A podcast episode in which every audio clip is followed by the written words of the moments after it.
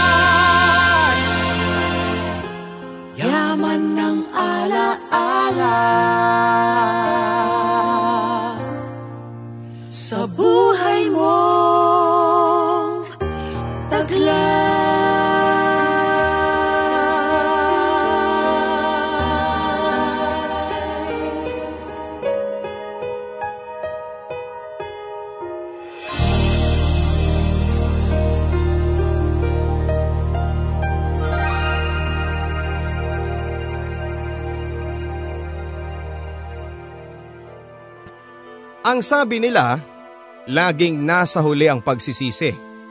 Kaya huwag magpadalos-dalos ng desisyon. Magandang araw mga kabarangay. Ako po si Papa Dudut at sa araw na ito, isa na namang kwento ng pag-ibig, buhay at pag-asa. Ang inyong mapapakinggan dito sa Barangay Love Stories number 1.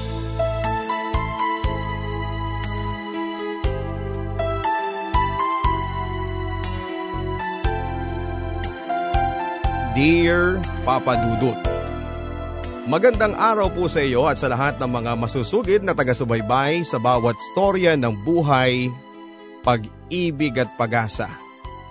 Ngayon ko lamang po naisipang ibahagi ang tungkol sa karanasan ko sa buhay sapagkat wala po akong sapat ng lakas ng loob at takot po akong mahusgahan ng mga tao.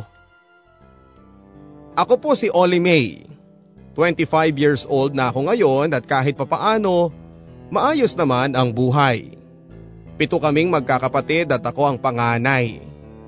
Natatandaan ko pa noong bata pa ako na maayos ang buhay namin. Dahil malakas ang kita ng talyer ni Papa. Kami noon ang kauna-unahang talyer sa Mabini, Moncada, Tarlac. Kahit malakas ang kita ng talyer ay sumasideline pa si mama sa pagbebenta ng halo-halo at kurtina ng sasakyan sa harapan ng talyer ni Papa. Sa kabila ng karangyaang tinatamasa namin, ay naging mahigpit si mama sa gastusin. Hindi niya kami sinasanay ng mga kapatid ko na mamuhay ng magarbo. Hindi tayo milyonaryo Sapat lang sa pang-araw-araw ang kita natin, kaya matuto kayong magtipid. Yan ang mga laging linya ni mama.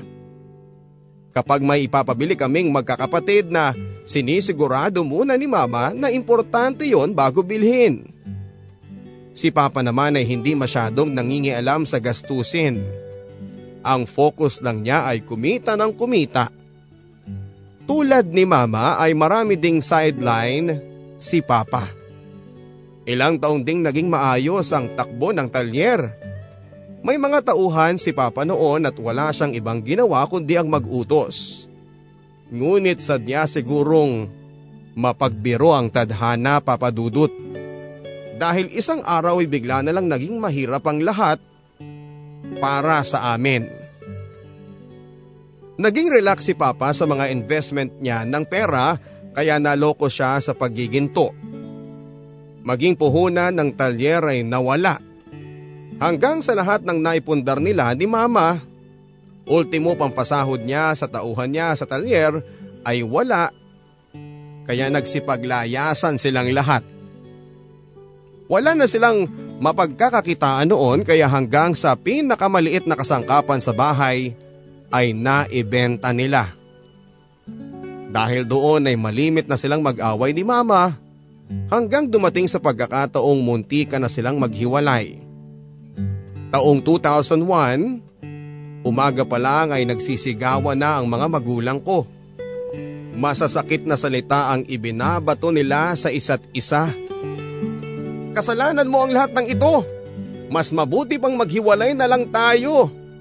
Ang hamon ni mama. Kung yan ang gusto mo, pagbibigyan kita. Matapang na sagot ni Papa Maya-maya ay bumaling sila sa amin. Mamili na kayo ngayon kung kanino kayo sasama sa amin ng papa ninyo. Ang sabi ni mama. Umiiyak na kaming magkakapatid noon pero naglakas loob akong nagsalita. Wala po. Wala kaming sasamahan sa inyo. Kapag maghihiwalay kayo pareho, pareho kayong mawawalan ng anak. Ang sabi ko at walang umimik sa kanilang dalawa. 12 anyos pa lamang ako, mapa. Ayaw ko pong magkaroon ng watak-watak na pamilya. Pero kung papipiliin nyo kaming magkakapatid, mas gugustuhin po naming magpalaboy-laboy na lang. Umahagulhol na sabi ko habang yakap-yakap ang mga kapatid ko. Walang imik noon ang mga magulang ko. Si Papa ay umiwas na lamang para wala ng away. Sa mga sumunod na araw kahit papaano ay nagkasundo na sila. Naging mas mahirap pa ang buhay namin sa mga sumunod na araw. Nagtitinda pa rin noon si mama ng halo-halo at mga kortina ng sasakyan ngunit kakarampot lang ang kita. Lalo kaming nahirapan noong palipat-lipat na kami ng inuupahang bahay. Madalas kasi papadudod kaming napapalayas dahil wala kaming pambayad. Mabuti na lamang at nagbibigay ang kapatid ni mama sa Amerika ng kaunting tulong noon para sa pagpapaaral naming magkakapatid.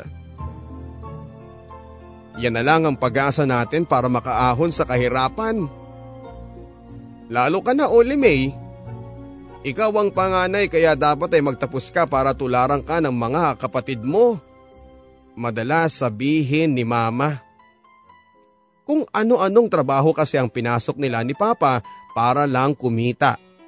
Construction, paglalabada at kung ano-ano pa para lang may pangkain kami. Pati kaming magkakapatid kung minsan ay gumagawa ng paraan para kumita. Hanggang makarating ako ng kolehiyo. Pinakuha ako ni na mama ng kursong nursing. Yun kasi ang gusto ng mga magulang ko dahil balak daw akong kunin ng tita ko sa Amerika. Di ba mahal daw ang gastos doon ma? Tanong ko. Kakayanin natin yun. At saka tutulong naman ang tita mo eh. Sagot niya. Kaya mag-aral ka ng mabuti, Oli May. Huwag mong sayangin ang lahat ng sakripisyo namin sa iyo. Ang sabi ni Papa. Opo, pangako. Iaangat ko po ang pamilya natin sa kahirapan. Nakataas pa ang mga kamay ko noon.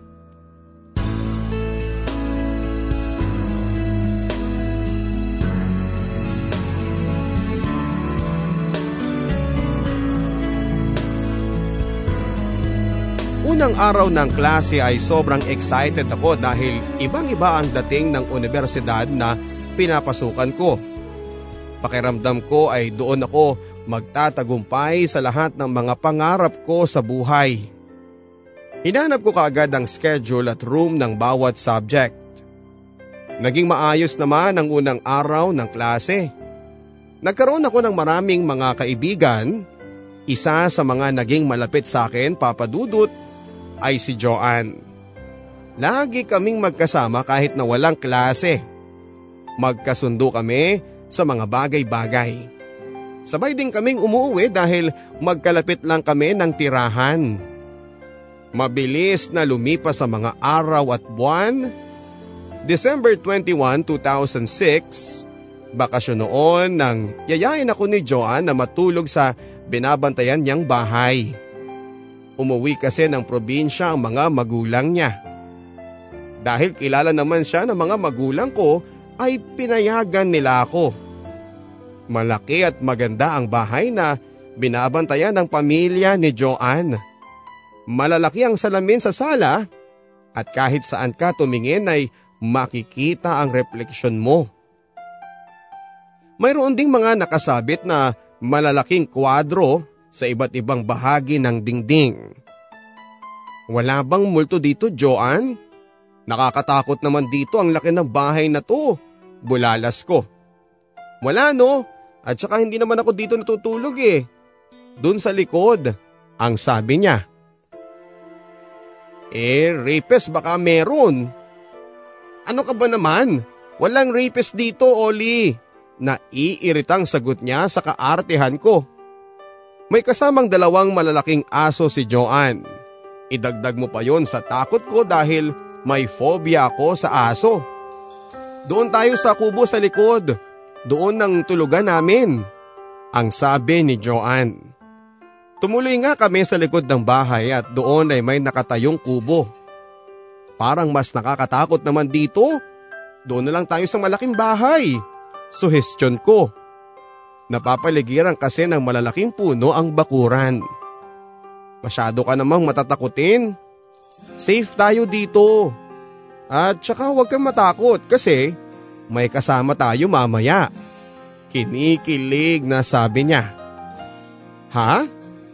Sino? Manghang tanong ko. Si Bernard Papadudot ay nobyo ni Joanne. Malapit din sa akin ang lalaki dahil nakakabiruan ko din kapag nagkikita sila ni Joanne. Alas 8 na ay wala pa rin ang mga bisita ni Joanne kaya natulog na kami matapos kumain. Kahit natatakot ay pinilit kong matulog. Isiniksi ko na lamang ang sarili ko kay Joanne. Nakatulong ang preskong ihip ng hangin para makuha ang tulog ko. Mahimbing ang pagkakatulog ko nang bigla akong maalimpungatan ng kaluskos. Napamulat ako noon papadudot. Kadiliman ng sumalubong sa akin. Kung ano-anong pumasok sa isipan ko noon at baka tama ako na may multo sa lugar na yon o baka may rapist. Joanne! Joanne may tao! Nanginginig na sabi ko pero hindi man lang gumagalaw si Joanne. Maya-maya pa'y lumakas ang kaluskos at walingasaw ang amoy ng alak sa paligid. Hindi rin magkamayaw sa pagtahol ang mga aso. Maya-maya ay malalakas na katok ang narinig ko sa pinto ng kubo. Joanne, gumising ka, may tao ata. Joanne! Bulong ko sa kanya. Maya-maya ay pupungas-pungas siyang nagmulat ng mga mata.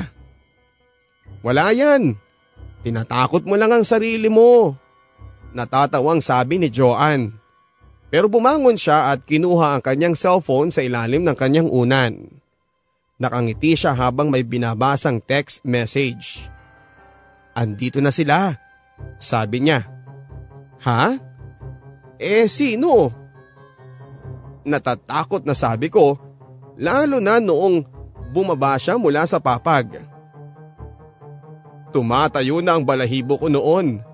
Mahigpit akong kumapit sa braso ni Joanne habang naglalakad kami pareho papunta sa pinto. Naiyak na ako noon papadudot sa labis na nerbiyos. Maya-maya pa'y nasa harap na kami ng pintuan at walang ano-anong binuksan ni Joanne ang pinto.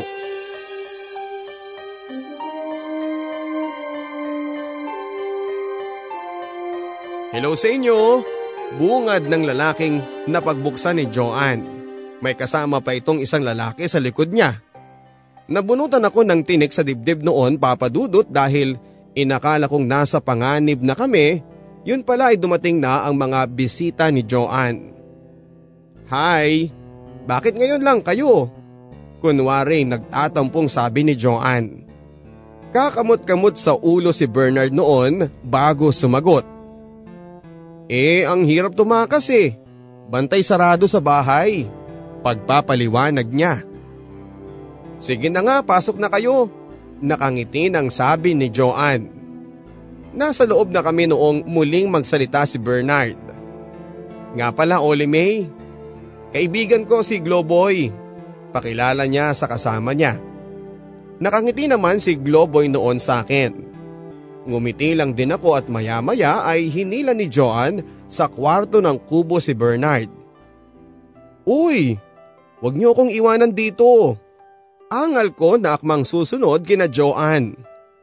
Miss, hindi naman ako rapist eh. Natatawang sabi ni Globoy na prentang umupo sa upuang kahoy. Mag-usap kayo ni Globoy, mabait yan. Ang sabi naman ni Bernard bago tuluyang sinara ang pintuan ng kwarto. Wala akong choice noon papadudot kundi ang umupo sa katabing upuan ni Globoy. Amoy na amoy ko noon ang alak na sumisingaw sa kanyang balat. Huwag kang matakot sa akin, miss. Hindi naman kita sasaktan eh. Ang sabi niya. Alangan ako nang umiti sa kanya. So, Oli May palang pangalan mo, di ba? Ako nga pala si Globoy. Tumango lang ako pero kahit papaano ay nawawala na ang kaba ko. May boyfriend ka na? Tuloy niya. Wala pa? Maikling sagot ko. Imposible naman. Sa ganda mong yan, wala kang boyfriend. Pangungulit ni Globoy. Wala nga eh, ang kulit mo naman. Hindi pa ako nagkaka-boyfriend since birth. As in, NBSB. Sagot ko. Wow! No touch ka pala eh. Ang swerte ko naman. Sabi niya. Swerte? Eh bakit naman? Kunot noong tanong ko. Eh kasi ako ang kauna-unahang magiging boyfriend mo. Sabi niya at tumawa lang ako. Bakit ayaw mo ba? Tuloy niya. Ano ka ba? Eh, ni hindi pa nga tayo magkakilala ng lubusan eh. Kunot noong sabi ko. Eh di magpapakilala. Yun nga, Globoy ang pangalan ko. Kasalukuyang kumukuha ako ng BS Criminology sa PCST. Sabi niya, Paano naman ako makakasigurong nagsasabi ka ng totoo? O eto ah, eto ang school ID at iba kong ID. Ewan ko lang kung hindi ka pa maniwala niyan. Sabi niya habang hawak-hawak ang ilang ID buhat sa wallet niya. Natawa na lamang ako noon papadudot. Sa totoo lang ay naaliw ako kay Globoy papadudot. Napaka-natural niyang tao at nakakatuwa siyang kasama. Marami pa akong nalaman sa kanya na kinabiliban ko kaya bago kumalat ang liwanag sa araw na yon, ay nabatid ko sa aking sarili na nahulog ang loob ko sa karisma ni Globoy.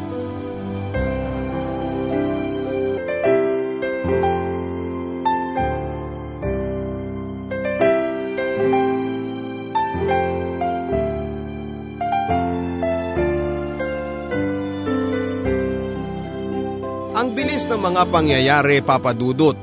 Ilang oras lang ang dumaan pero pakiramdam ko ay kilalang kilala ko na si Globoy. Nasa masayang kwentuhan pa kami ni Globoy noong bumukas ang pintuan ng kwarto kung nasaan sina Joanne at Bernard. Uwi na tayo pre, malapit nang lumiwanag oh, anyaya ni Bernard. Dito na lang tayo matulog pre. Angal naman ni Globoy. Hindi pwede pre Malilintigan ako sa bahay kapag nalaman nilang tumakas tayo, ang sabi ni Bernard. Wala nang nagawa noon si Globoy kundi ang sumunod na lamang. Babalik kami bukas, Oli. Salamat sa oras ha, sabi niya sabay kindat sa akin. Kinikilig ako noon papadudot. Isang matamis ng ngiti pa ang iniwan niya sa akin bago sila tuluyang umalis. Oh, kanina ka pang ngiti ng ngiti dyan ah. Kanina pa silang nakaalis, Oli. Kantsaw sa akin ni Joanne. Sana maging kami, Joanne. Bulalas ko. Ha? In love ka agad? Manghang tanong niya. Eh, parang. Ang simpatiko kasi niya eh. Sagot ko. Ay, ewan ko sa'yo. Matulog na lang tayo ulit. Iling niya bago bumalik sa pagtulog. Sumunod ako sa kanya sa kwarto pero habang nakahiga at nakatingin sa kawalan, si Globoy pa rin ng laman ng aking isipan.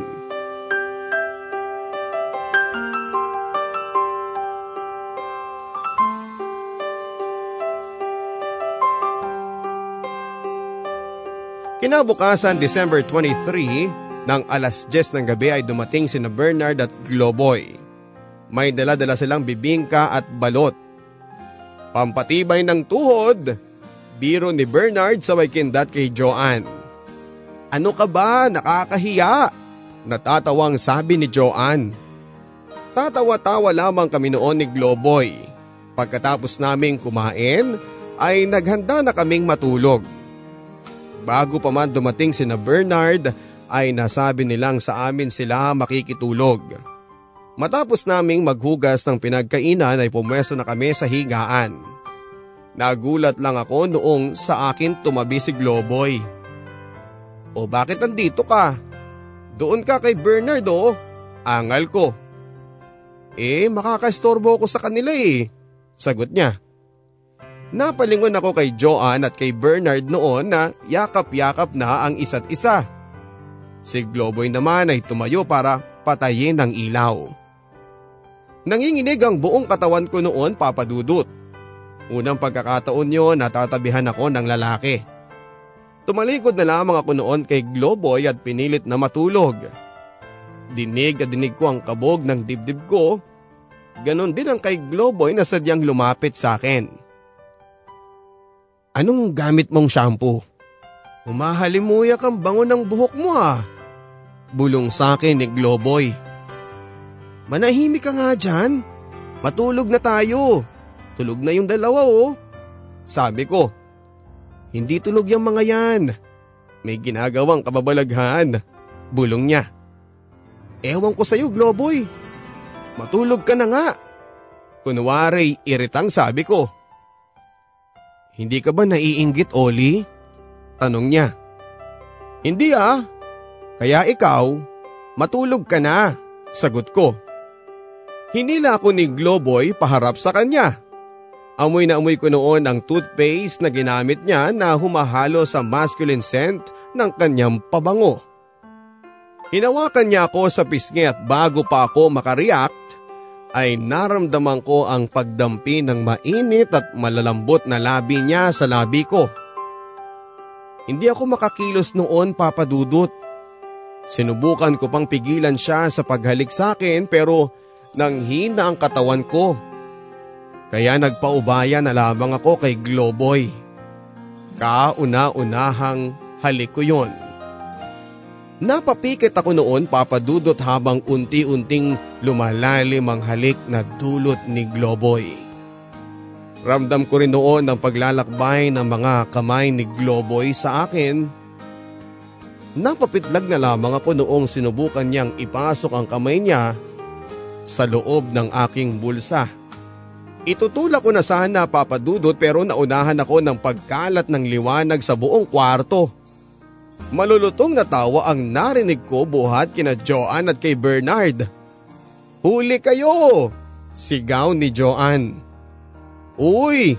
Labing-labing pre ha! Kantsaw naman ni Bernard. Tumawa na lang kami noon ni Globoy para pagtakpan ang hiyang nararamdaman namin. Noong araw ding iyon ay naging kami ni Globoy papadudot. Kung tutuusin ay dalawang araw pa lamang kaming magkakilala. Pero pakiramdam ko ay siya na ang lalaking gusto kong makasama habang buhay.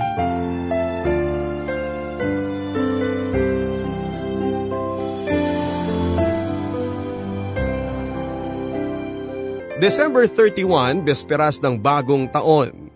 Kasalukuyan ako naghihiwa ng karot sa kusina nang tinawag ako ni Papa sa salas. Oli, may bisita ka, halika muna sa sala. Ang tawag niya sa akin. Pumunta nga ako sa sala noon pero laking gulat ko noong makita ko si Globoy at Bernard na prenteng nakaupo kausap si Papa at si Mama. Naulinigan ko ang mga sinasabi ni Globoy kay Papa noon. Nobyo po ako ni Oli. Mahal na mahal ko po ang anak ninyo at hindi ko po siya sasaktan. Wala namang problema doon basta patapusin mo muna ang dalaga ko. Mahinahong sabi ni Papa pero ibang naging reaksyon ni Mama ko. Ano to Oli? Tanong nito sa akin. Nobyo mo na kaagad ng lalaking to na kailan mo lang nakilala. Traidor kang bata ka. Pinag-aaral ka namin yun pala ibang inaatupag mo. Saan mo nakilala ang lalaking ito? Sa tabi-tabi? Puno ng galit na sabi niya, napaiyak ako noon. Sorry ma, sambit ko. Aalis na lang po kami, hindi po kami nagpunta rito para manggulo. Pasensya na po sa abala. Nakayukong paalam ni Globoy kasunod si Bernard. Huwag na kayong babalik. Pahabol ni mama noon bago pabagsak na sinara ang pintuan. Marami pa akong narinig na mga masasakit na salita noon galing kay mama. Yun bang lalaking gusto mo, Oli May? Amoy alak at nakita ko pa yung suot niya, butas-butas na pantalon. Mukhang adik. Matutokhang yon. Pangtutuya ni mama kay Globoy. Makipaghiwalay ka sa lalaking yon, ngayon din. Pag-aaral mo nga tupagin mo dahil nagkakanda-kuba-kuba na kami ng ama mo sa pagpapaaral sa iyo. Ang sabi niya. Umiyak na lamang ako noon papadudot. Wala akong choice kundi ang makipaghiwalay kay Globoy. Tinext ko na lamang siya noon at sinabing kailangan na naming itigil ang aming relasyon. Pero hindi siya pumayag. Ang sabi niya ay bakit daw namin gagawing komplikado ang lahat kung Nagmamahala naman kami pareho. Ang sabi niya kapag may pagkakataon ay mag-usap kami ng masinsinan. Hindi namin kailangang maghiwalay ng ganon-ganon na lamang. Ilang araw matapos ang insidenteng iyon ay nagkita nga kami ni Globoy. Miss na miss namin ang isa't isa noon. Hindi kasi kami masyadong nakakapag-usap sa cellphone dahil lagi akong sinisita ni mama kapag hawak ko ang cellphone ko. Galing ako noon sa eskwela, sinundo lamang ako ni Globoy sa gate ng school. Pumasok kami sa sinihan. Hindi mo lang alam kung gaano kita na Miss Oli. Mahal na mahal kita. Sabi niya noong dadalawa na lamang kami. Mahal na mahal din kita Globoy pero paano natin itutuloy ang relasyon nating ito? Kailangan nating magsakripisyo ngayon. Pero darating ang araw na magiging malaya din tayo. Sabi niya, bago niya ako niyakap ng napakahigpit.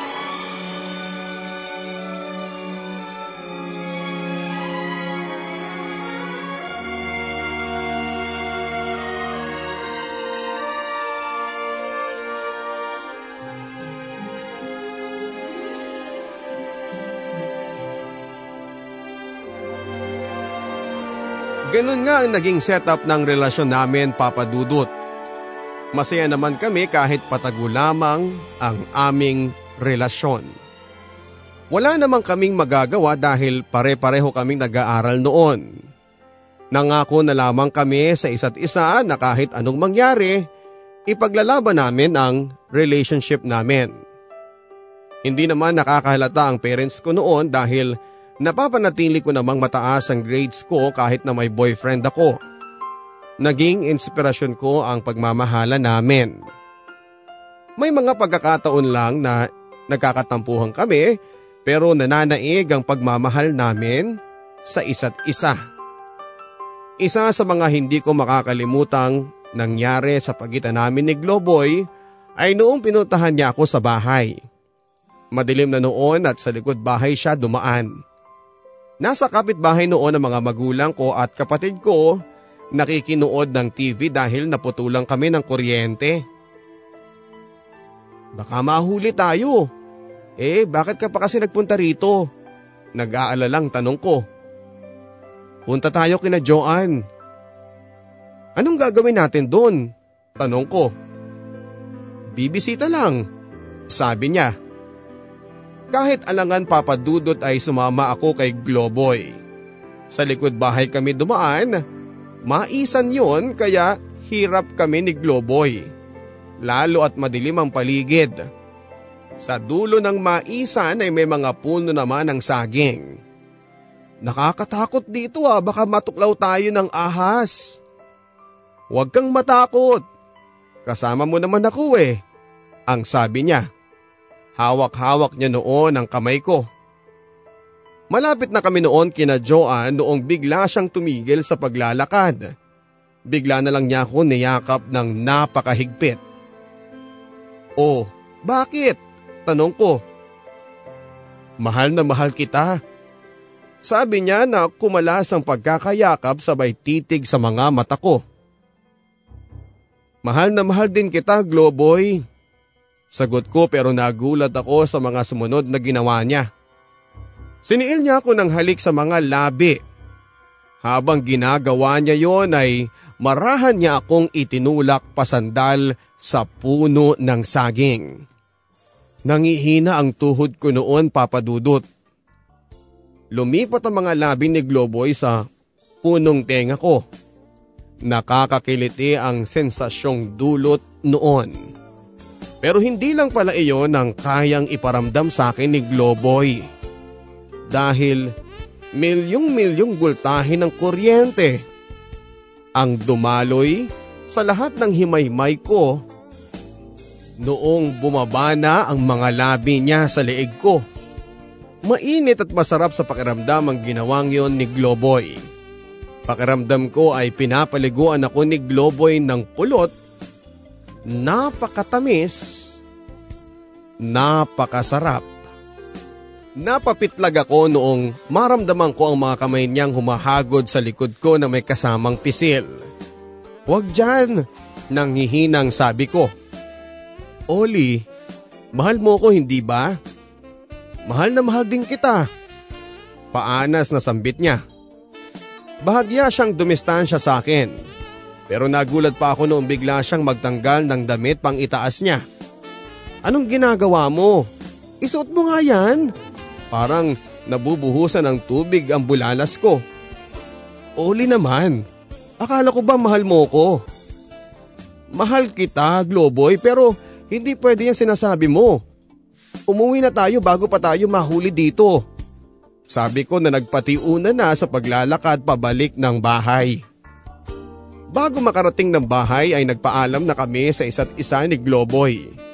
Humingi siya ng pasensya sa kapusukan niya Naintindihan ko naman yon papadudot at ang totoo'y kung ako ang tatanungin niya ay gustong gusto ko. Mabuti na lamang at nakapag-isip ako ng tama. Naghiwalay naman kaming masaya ni Globoy dahil kahit papaano ay nagkaroon kami ng oras para sa isa't isa. Mula noon papadudot ay iniiwasan ko na ang magkasarilinan kami ni Globoy. Kapag nagkikita kami ay sinisigurado kong sa maraming tao para kahit papaano ay ligtas kami pareho sa kapusukan. Lagi kasing inuungod sa akin ni Globoy na gawin namin ang mga bagay na iyon. Matuto kang maghintay. Hindi pa ngayon ang tamang pagkakataon. Madalas kong linya sa kanya. Hanggang sa dumating ang unang anniversary namin ni Globoy. Binigyan niya ako ng chocolates at flowers. Buong araw kaming magkakasama sa bahay nila. Kilala na kasi ako noon ng mga magulang niya. Naging malapit ako sa kanila lalo na sa mama niya. Mabait kasi ito at kitang kita ang pagkagusto niya sa akin. May mga pagkakataon noon na sa kanila ako natutulog. Nagsisinungalin ako sa mga magulang ko at ang idinadahilan ko papadudot ay may gagawin kaming mga projects. Kasalukuyang kaming nagme-merienda ni Globoy noong mabanggit niya sa akin ang tungkol sa relasyon namin. Hanggang noon kasi papadudot ay hindi pa alam ng mga magulang ko na ipinagpapatuloy namin ang aming relasyon. Ipapaalam ko naman sa kanila pero hindi muna ngayon. Paliwanag ko. Kailan pa? Isang taon na tayo, Oli. Naipakilala na kita sa buong angkan ko pero ikaw hindi mo man lang magawang manindigan para sa akin. Sabi niya. Intindihin mo naman ako, Globoy. Babae ako eh. Natural lang na mag-alala sila sa akin kapag nalaman nilang nakikipagrelasyon na ako. Ang sabi ko. Hindi naman kita sasaktan eh. Nagdududa ka pa ba sa pagmamahal ko? Ani ni Globoy. Hindi sa ganun Globoy pero… Pero ano? Alam mo kung ganito na lang lagi eh, mas mabuti pang maghiwalay na lang tayo. Wala namang patutunguhan tong relasyon natin eh. Ang sabi niya sabay tayo. Hinabol ko kasi siya pero pumasok siya sa kwarto niya at pinagsarahan ako ng pintuan. Wala akong nagawa noon kundi ang umalis na lamang, pati mama niya ay nakiusap kay Globoy na kausapin ako pero nagmatigas si Globoy. Mula noon ay hindi na ako kinakausap ni Globoy. Kahit pumunta ako sa bahay nila, hindi niya ako hinaharap. Iyak ako ng iyak noon papadudot maging sa harap ng mama niya at kapatid niya. Dumaan pa ang mga araw na nagpalit ng SIM card si Globoy kaya kahit sa text o tawag ay hindi ko siya makausap. Nahihiya na rin akong pumunta sa bahay nila noon dahil hindi naman ako hinaharap ni Globoy. Isang araw ay nakareceive ako ng text mula sa atin ni Globoy. May inuwing babae daw si Globoy sa kanila at ipinakilala niyang nobya. Wala akong nagawa noon kundi ang umiyak na lamang papadudot. Masamang masama noon ang loob ko lalo na at wala naman akong masabihan sa bahay. Papadudot, nawalan ako ng ganang kumain at hindi ako makatulog. Hanggang sa magkasakit na ako.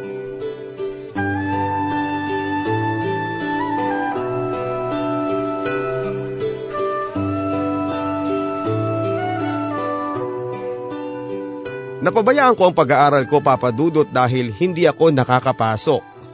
Kapag pumapasok naman ako ay tulala lang ako sa klase. Hanggang mapansin niyon ng mga magulang ko. Anong nangyayari sa iyo, Oli? Bumababa ang mga grades mo. Ang sermon ni mama sa akin. Yumuko na lamang ako papadudot. Dahil hindi ko naman pwedeng sabihin sa kanila ang pinagdaraanan ko. Kailangan mong magtapos anak para makabangon tayo sa kahirapan. Hirap na hirap na kami ng papa ninyo sa pagtatrabaho. Huwag ka namang ganyan. Lalo na ngayon na pinapaalis na tayo dito. Naiiyak na sabi ni mama. Bakit ma? Bakit tayo pinapaalis? Tanong ko. Hindi na naman tayo nakakabayad ng renta anak eh. Dahil naibayad na natin lahat sa matrikula mo ang kinita namin ng papa mo. Ang sabi ni mama. Nakonsensya ako sa mga sinabing iyon ni mama, Papa Dudut. Bukas Sabado naman maghahanap tayo ng malilipatan. Dalawang araw lang ang palugit na ibinigay sa atin ng may-ari. Ang sabi niya. Kinabukasan nga Papa Dudut ay naghanap kami ni Mama ng malilipatang bahay. Sinuyod namin ang mga nagpaparenta sa lugar namin hanggang makarating kami ni mama ng palengke. Nagpaalam ako kay mama na may pupuntahan lamang akong kaklase. Pumayag naman siya. Pero ang totoo papadudot ay pupunta ako sa bahay ni Nagloboy. Malapit kasi sa palengke ang bahay nila. Magbabaka sakali lang na baka nagbago na ang isip niya at hinihintay lang niya akong lumapit. Nakita ko kaagad ang mama niya sa bakuran nila.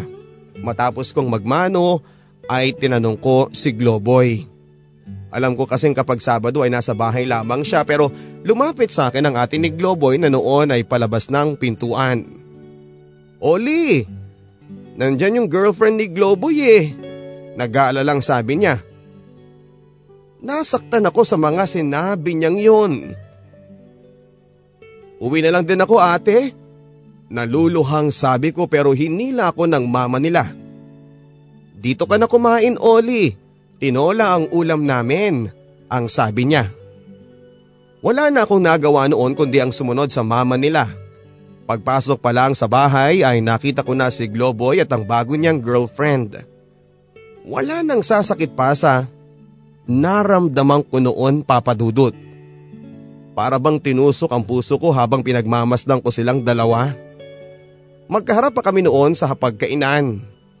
Kitang kita ko pa kung paano sila maglambingan, iisa ang plato nila at nagsusubuan pa sila na tila ba nananadya. Pinipigilan ko lang noon ang pagtulo ng luha ko pero ang puso ko ay naghihinagpi sa labis na kalungkutan. Tila walang pakialam sa akin si Globoy noon. Parang hindi niya ako nakikita. Kahit papaano ay nabawasan ang tensyon sa hapagkainan dahil kinausap ako ni Ate Glofel at Mami Glo.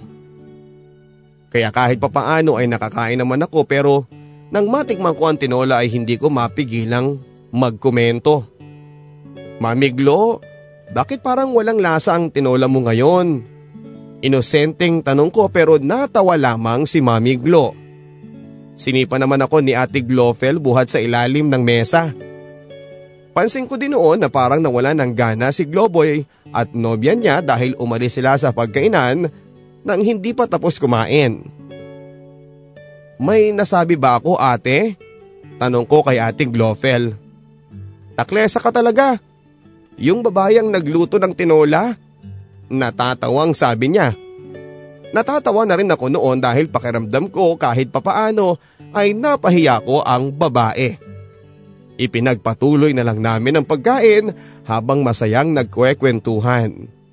Noong magpaalam ako sa kanila ay kinausap ako ni Mami Glo. Welcome ka dito sa bahay ha. Kahit wala na kayo ng anak ko, anak pa rin ng turing ko sa'yo. Ang sabi niya. Salamat po. Tumutulo ang luhang sabi ko. Sports ka lang. Huwag mo na lang silang pansinin. Mawawala din ang sakit paglipas ng araw. Ang sabi niya. Yumakap ako ng mahigpit noon kay Mami Glo. Si Ate Glofel naman ay humahagod sa likod ko.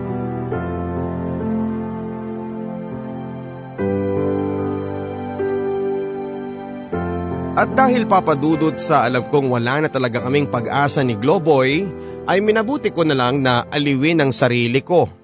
Sumama ako sa mga kaibigan ko sa pamamasyal, marami ako nakilala mga bagong kaibigan. Isa na doon si Joel na kumuha ng number ko. May itsura si Joel at may sense na kausap. Mula noong magkita kami papadudot ay lagi kaming magka-text hanggang sa ligawan niya ako. Kilala siya ng mga magulang ko dahil minsan ay sa bahay niya ako pinupuntahan. Matagal bago ko siya sinagot dahil hanggang sa mga sandaling iyon ay si Globoy pa rin. Ang totoong laman ng puso ko. Noong sumunod na pasukan ay hindi na ako nakapagpatuloy ng pag-aaral dahil nabagsak ako sa ibang subjects ko at wala na rin kaming kapera-pera. Naging dakilang tambay ako papadudot kaya naman kung ano-ano na lamang ang pinaggagawa ko para maaliw. Kahit boyfriend ko na noon si Joel ay nakikipag-textmate pa ako sa ibang lalaki. Isa sa laging katext ko ay si Ryan. Malambing kasi siya at masarap kausap.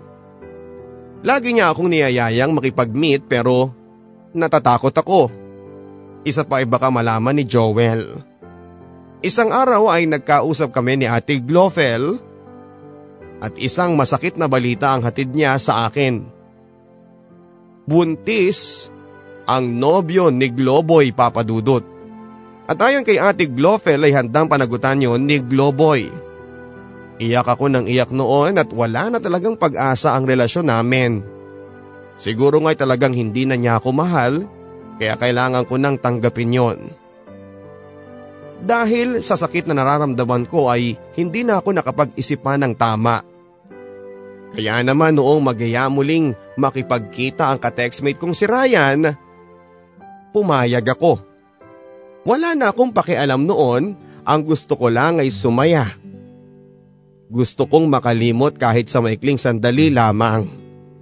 Dinala ko ni Ryan sa isang mumurahing hotel, papadudot. Kakaiba si Ryan dahil napapayag niya akong makisiping sa kanya. Oo, ang ipinagkait kong pagkababae kay Globoy ay nasa nobyo kong si Joel. Sa mahabang panahon ay binitawan ko lang sa lalaking ni hindi ko kilala ng lubos. Tulala ako noon matapos kaming magsiping. Yakap-yakap niya ako ang hubad kong katawan. Nobya na ba kita, Oli? Tanong niya sa akin. May boyfriend na ako, Ryan. Sabi ko. Pero paano tayo? Paano tong nangyari sa atin? Tanong niya. Saka na natin pag-usapan, Ryan. Uwi na tayo? Sabi ko. Hindi ako makapag-isip ng tama noon papadudot. Nakokonsensya ako sa nagawa ko at hindi lang sa nobyo kong si Joel, kundi maging sa mga magulang ko. Paano kapag nalaman nila ang nagawa ko?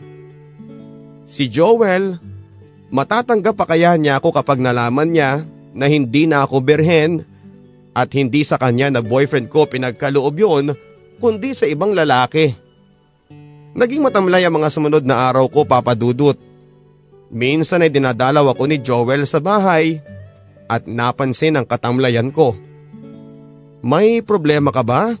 Parang aburido ka eh. Tanong niya sa akin. Wala naman. Masama lang kasi talaga yung pakiramdam ko eh. Sabi ko. E di magtika ng gamot mahal. Suhestyon niya. Mawawala din to mamaya. Iinom na lang ako ng maraming tubig. Sagot ko. Pinilit ko na lamang maging masigla sa harap ng pamilya ko at kay Joel, Papa Dudut. Pero makalipas ang dalawang buwan ay napansin kong may kakaiba sa akin.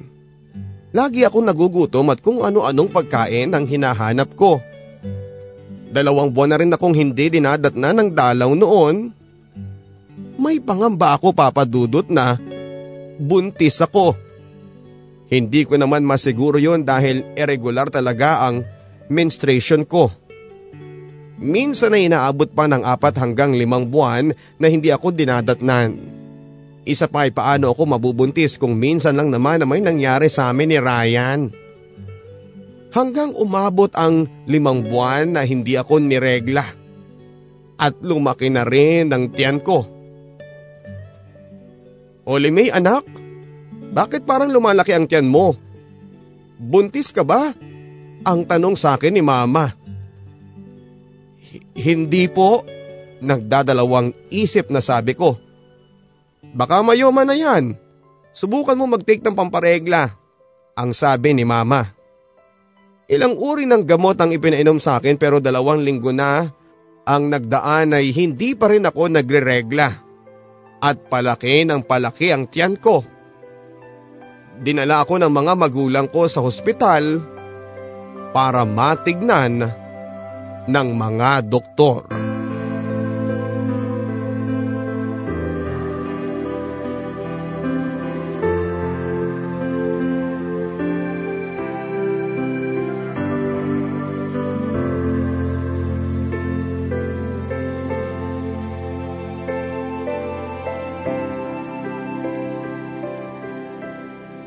Sa ospital ay in-ultrasound nila ako papadudot at hindi ko may paliwanag ang nararamdaman ko noong makita ko ang sanggol sa sinapupunan ko.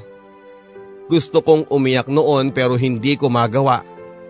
Takot na takot ako sa magiging reaksyon ng mga magulang ko. Gusto mo miss eh papasukin natin ang mga kasama mo? Tanong ng doktor. Tumango na lamang ako. Nang makita ni mama ang resulta ng ultrasound ko ay halos himatayin siya. Walang imik noon si papa. Pero alam kong galit sila sa akin. Nang makarating kami sa bahay ay kinausap ako ni papa. Gusto kong makausap si Joel. Bukas na bukas din ay papuntahin mo siya rito sa bahay. Ang sabi ni papa. Pero pa, hindi po si Joel ang nakabuntis sa akin. Umiiyak na sabi ko. Paano hindi si Joel eh? Siya ang nobyo mo. Ang sigaw sa akin ni mama. Hindi po siya. Kahit kailan eh walang nangyari sa amin ni Joel ma, pa.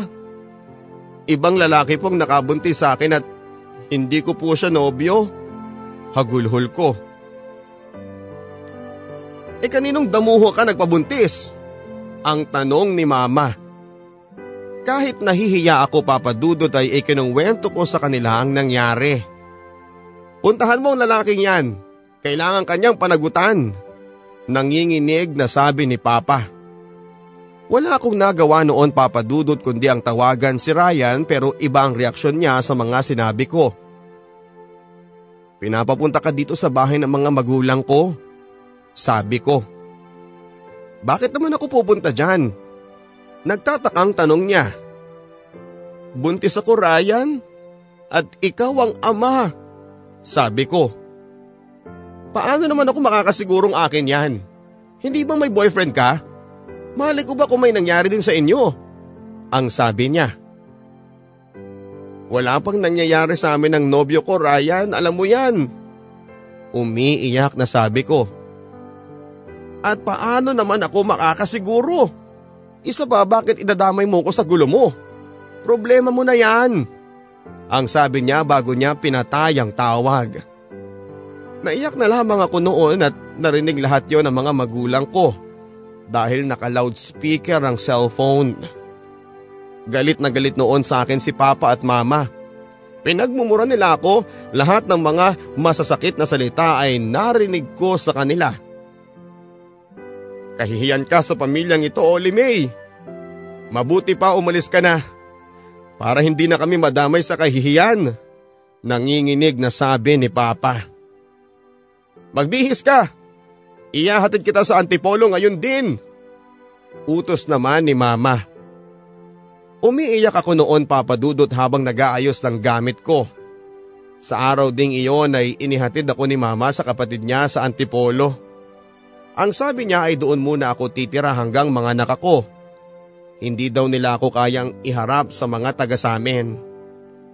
Inagabihan ay tinawagan ko si Joel para sabihin sa kanya ang kalagayan ko at hindi ko kasi masabi ng personal kaya minabuti kong tawagan na lamang siya. Joel, may ipagtatapat ako sa iyo. Umiiyak na sabi ko. Ano yun mahal? Tanong niya. Buntis ako Joel. Sorry. Hagulhol ko. Ha? Eh paano ka mabubuntis eh wala namang nangyayari sa atin? Sorry Joel. Sorry. Tuloy ko. Huwag ka nga magbiro ng ganyan. Yaan mo pupuntahan kita dyan sa Antipolo bukas. Ang sabi niya. Wala na akong nagawa noon papadudot dahil kahit anong pilit ko ay ayaw maniwala sa akin ni Joel. Kinabukasan papadudot ay dumating nga siya sa Antipolo. Hindi ako makaimik noong magkaharap na kami. Kitang kita ko ang pagtulo ng luha niya noong makita niya ang tiyan kong noon ay halatang halata na. Buntis ka nga mahal? Bakit ganun? Saan ba ako nagkulang sa'yo? Umiiyak na sabi niya. Humahagulho lamang ako noon at marami siyang tanong sa akin pero pinili kong manahimik. Ayaw kong dagdagan pa ang sakit na nararamdaman niya. Sa tingin ko'y wala naman akong nagawang masama eh. Pero bakit nangyari sa akin to? Hagulhol ni Joel. Patawarin mo ako Joel. Hindi ko sinasadya. Mahal kita pero kailangan nating tanggapin na hanggang dito na lamang tayo. Sagot ko. Hindi siya umimik noon. Niyakap ko siya ng mahigpit. Bago ko siya tuluyang iniwan.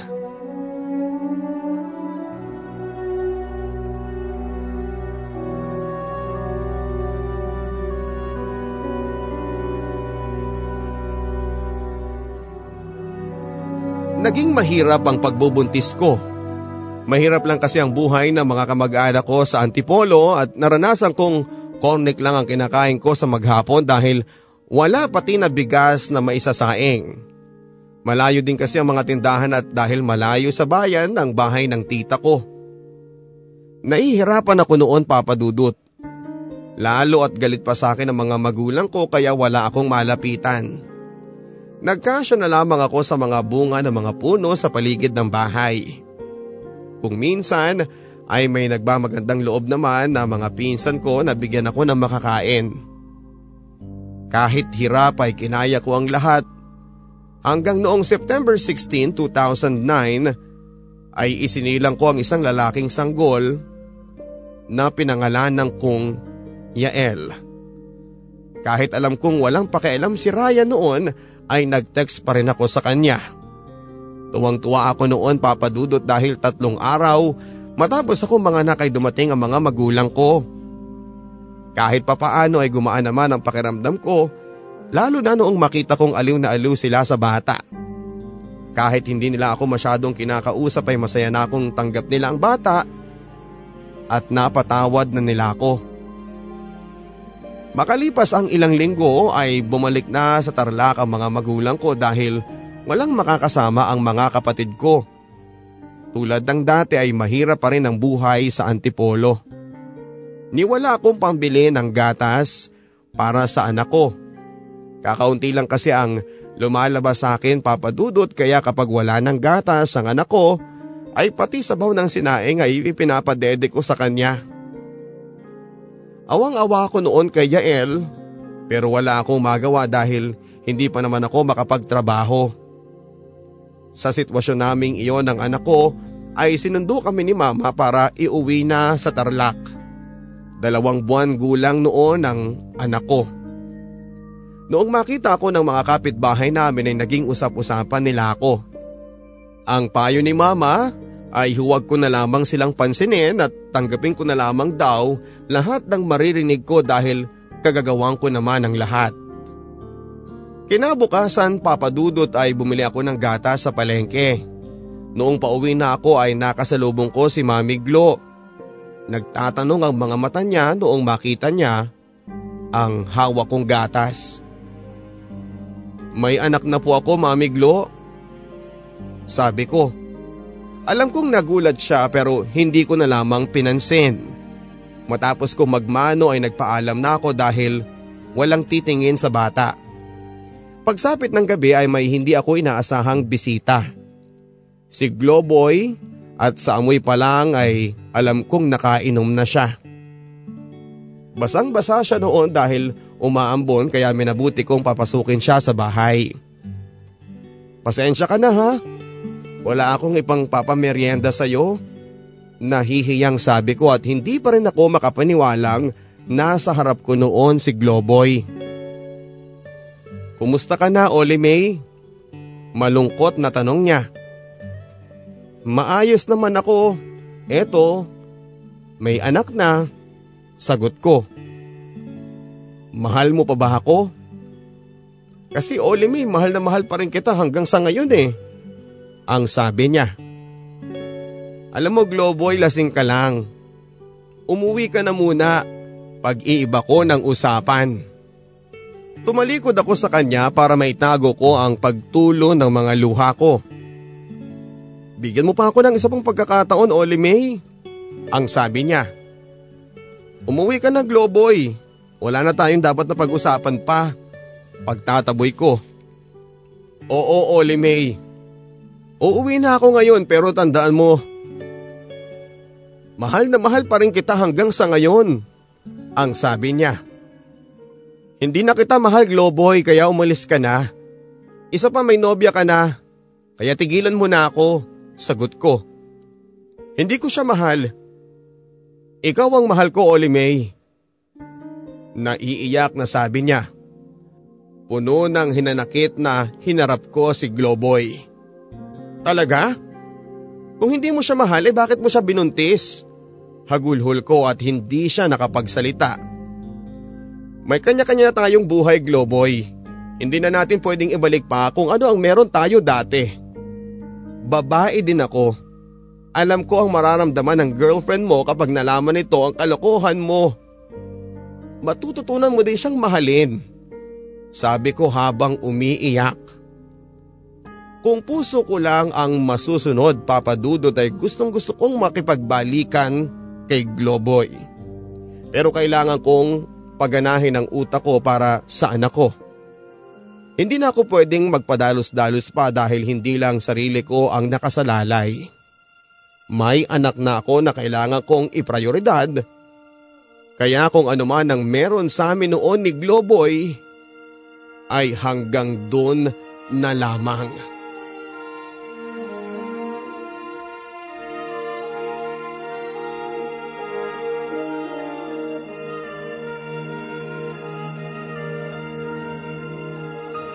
Sa paglipas ng taon ay natuto na ako sa buhay. Pinilit ko papadudot na maging matatag para sa anak ko. May mga pagkakataon lang papadudot na naaawa ko sa kanya. Nalalaki siya na walang ama. At dahil doon ay gumawa ako ng paraan para mailapit ko siya sa kanyang ama. Hindi ko na siya makontak ang numero ni Ryan noon kaya sinerch ko siya sa Facebook. Agad ko naman siyang nahana pero hindi ko masend ang friend request. Tinignan ko lahat ng friends niya at lahat ng nakita kong kaapelyido niya ay pinadalahan ko ng friend request. Isa sa kanila ang agad na nag-confirm ng request ko, si Lynn na pinsang buo ni Ryan. Kinaibigan ko siya at noong magtagal-tagal na ay saka ako nagtanong tungkol kay Ryan. Sa kanya ko nalaman kung paano pumunta si Ryan sa Burgos, Kamiling Tarlac. Wala akong sinayang na oras.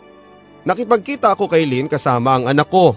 Kasama niya noon ang mama niya noong magkita kami at giliw na giliw sila noong makita nila si Jael. Bago kasi kami nagkita-kita ay nasabi ko na na may anak kami ni Ryan. Kamukha nga ni Kuya Ryan ma.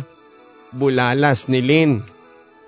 Oo nga ano, hindi may pagkakaila itong batang ito ay anak ni Ryan. Ang sabi naman ng mama niya. Naluluha ako noon papadudot sa labis na kaligayahan para sa anak ko. Si Kuya Ryan pala nasa palengke, nagbabantay ng computer shop, ang sabi ni Lynn.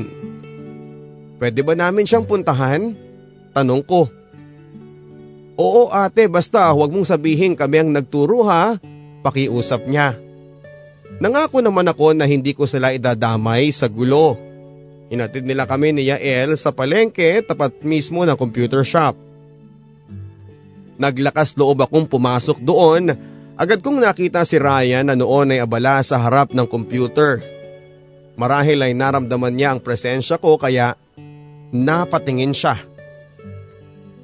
Oli May? Kunot noong tanong niya. Ako nga Ryan, sagot ko. Napatitig siya kay Yael na noon ay karga-karga ko. Siya ba? Mahinang tanong niya. Tumango lamang ako at titig na titig na lumapit sa amin si Ryan. Bago pa man siya makalapit sa harap ay nakita kong nangingilid na ang kanyang mga luha. Pwede ko bang kargahin ang anak natin? Paalam niya na tuluyan na ngang naiyak. Malugod ko namang inabot sa kanya si Yael at tumulo na rin ang luha ko noon papadudot. Lalo na noong makita kong yakapin ni Ryan si Yael na punong-puno ng pagmamahal.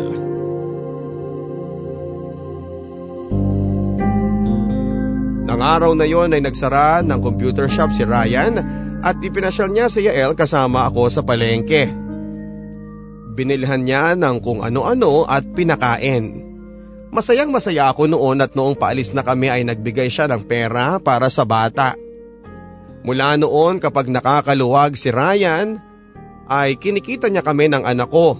Ipapasyal niya ang bata at pagkatapos ay magbibigay ng pera na panggastos. Ganoon lagi ang tagpo naming tatlo. Sa pagkikita naming iyon papadudot ay para lang sa bata hanggang doon lang.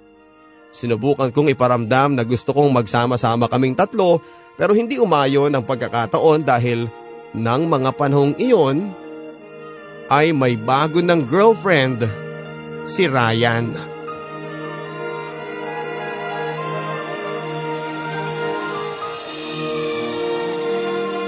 May 12, 2010, dalawang taong gulang na si Yael nang pumasok ako bilang sekretary sa Luzon Hydraulic. Iginugol ko papadudot ang sarili ko sa pagtatrabaho para sa anak ko at sa aking pamilya. January 15, 2014 nang mag-resign ako sa pagiging sekretarya dahil nakapag-decide ako na mag-abroad. Palaki na kasi ng palaki ang mga gastusin.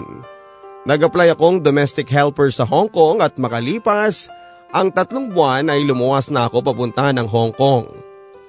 Sa ngayon papadudot ay nandito pa rin ako sa Hong Kong bilang dakilang domestic helper. Okay naman ako dito kahit kung minsan ay naiinis na sa amo dahil hindi maganda ang trato. Pero wala sa akin yun dahil ang importante sa akin ngayon ay ang makapagbigay ng magandang buhay sa pamilya ko, lalo na sa anak ko. Maraming pagkakamali sa takbo ng buhay ko papadudot pero nagpapasalamat pa rin ako sa Diyos dahil nananatili akong matatag. Si Yael, ang anak ko kahit wala sa plano ay masasabi kong siya ang pinakamagandang nangyari sa buhay ko. At kung may lalaki mang tatanggap sa akin papadudot ay handa akong buksan ang puso ko. Dahil kahit sawi, nananatili pa rin ang paniniwala ko sa salitang pag-ibig. Hanggang dito na lamang papadudot at naway may napulot na aral ang mga tagapakinig at nagsilbing leksyon sana sa lahat ng experience kong ito. Huwag sana tayong maging padalos-dalos sa mga desisyon natin sa buhay para sa huli wala tayong pagsisisihan. Maraming salamat po at sa mga gustong makipagkaibigan sa akin, hanapin lamang ako sa Facebook. Lubos na gumagalang, ang inyong kabarangay, Oli May. Pagsikat ng araw Pag-ikot ng mundo Buhay mo'y tuloy sa pagtakbo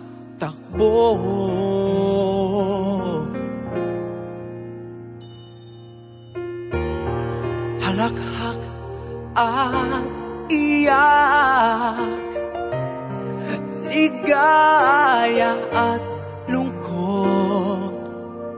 Sa ala-alay masinop na inipon.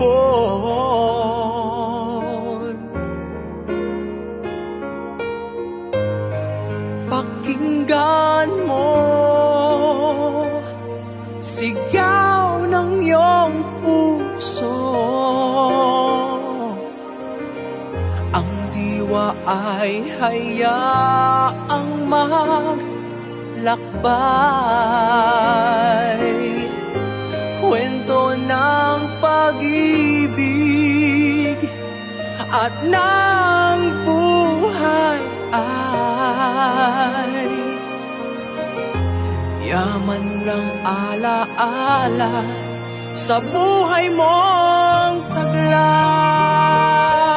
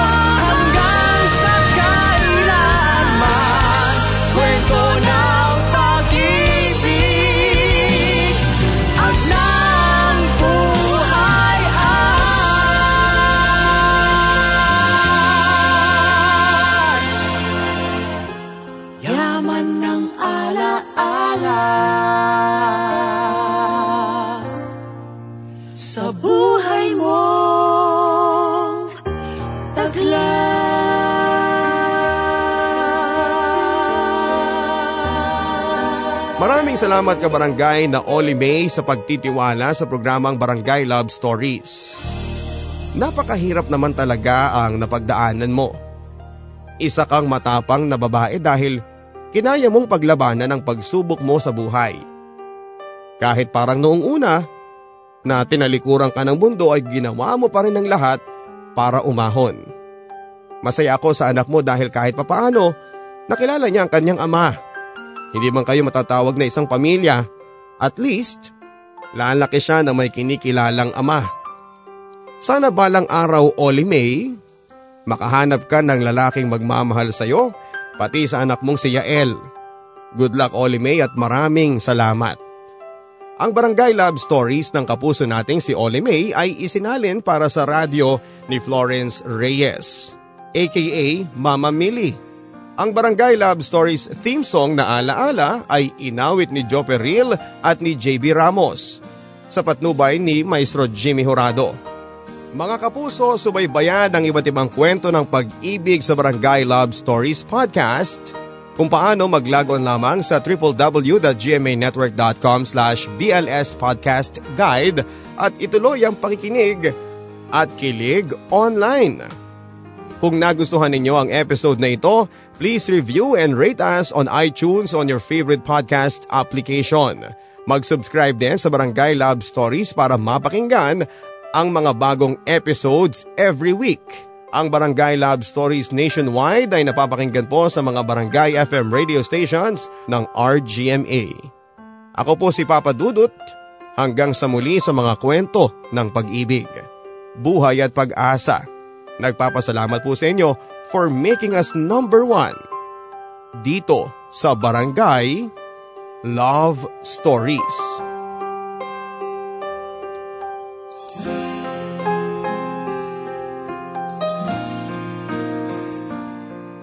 Mga kwento ng pag-ibig, kwento ng pag-asa at mga kwento ng buhay dito sa Barangay Love Stories. Love Stories. Love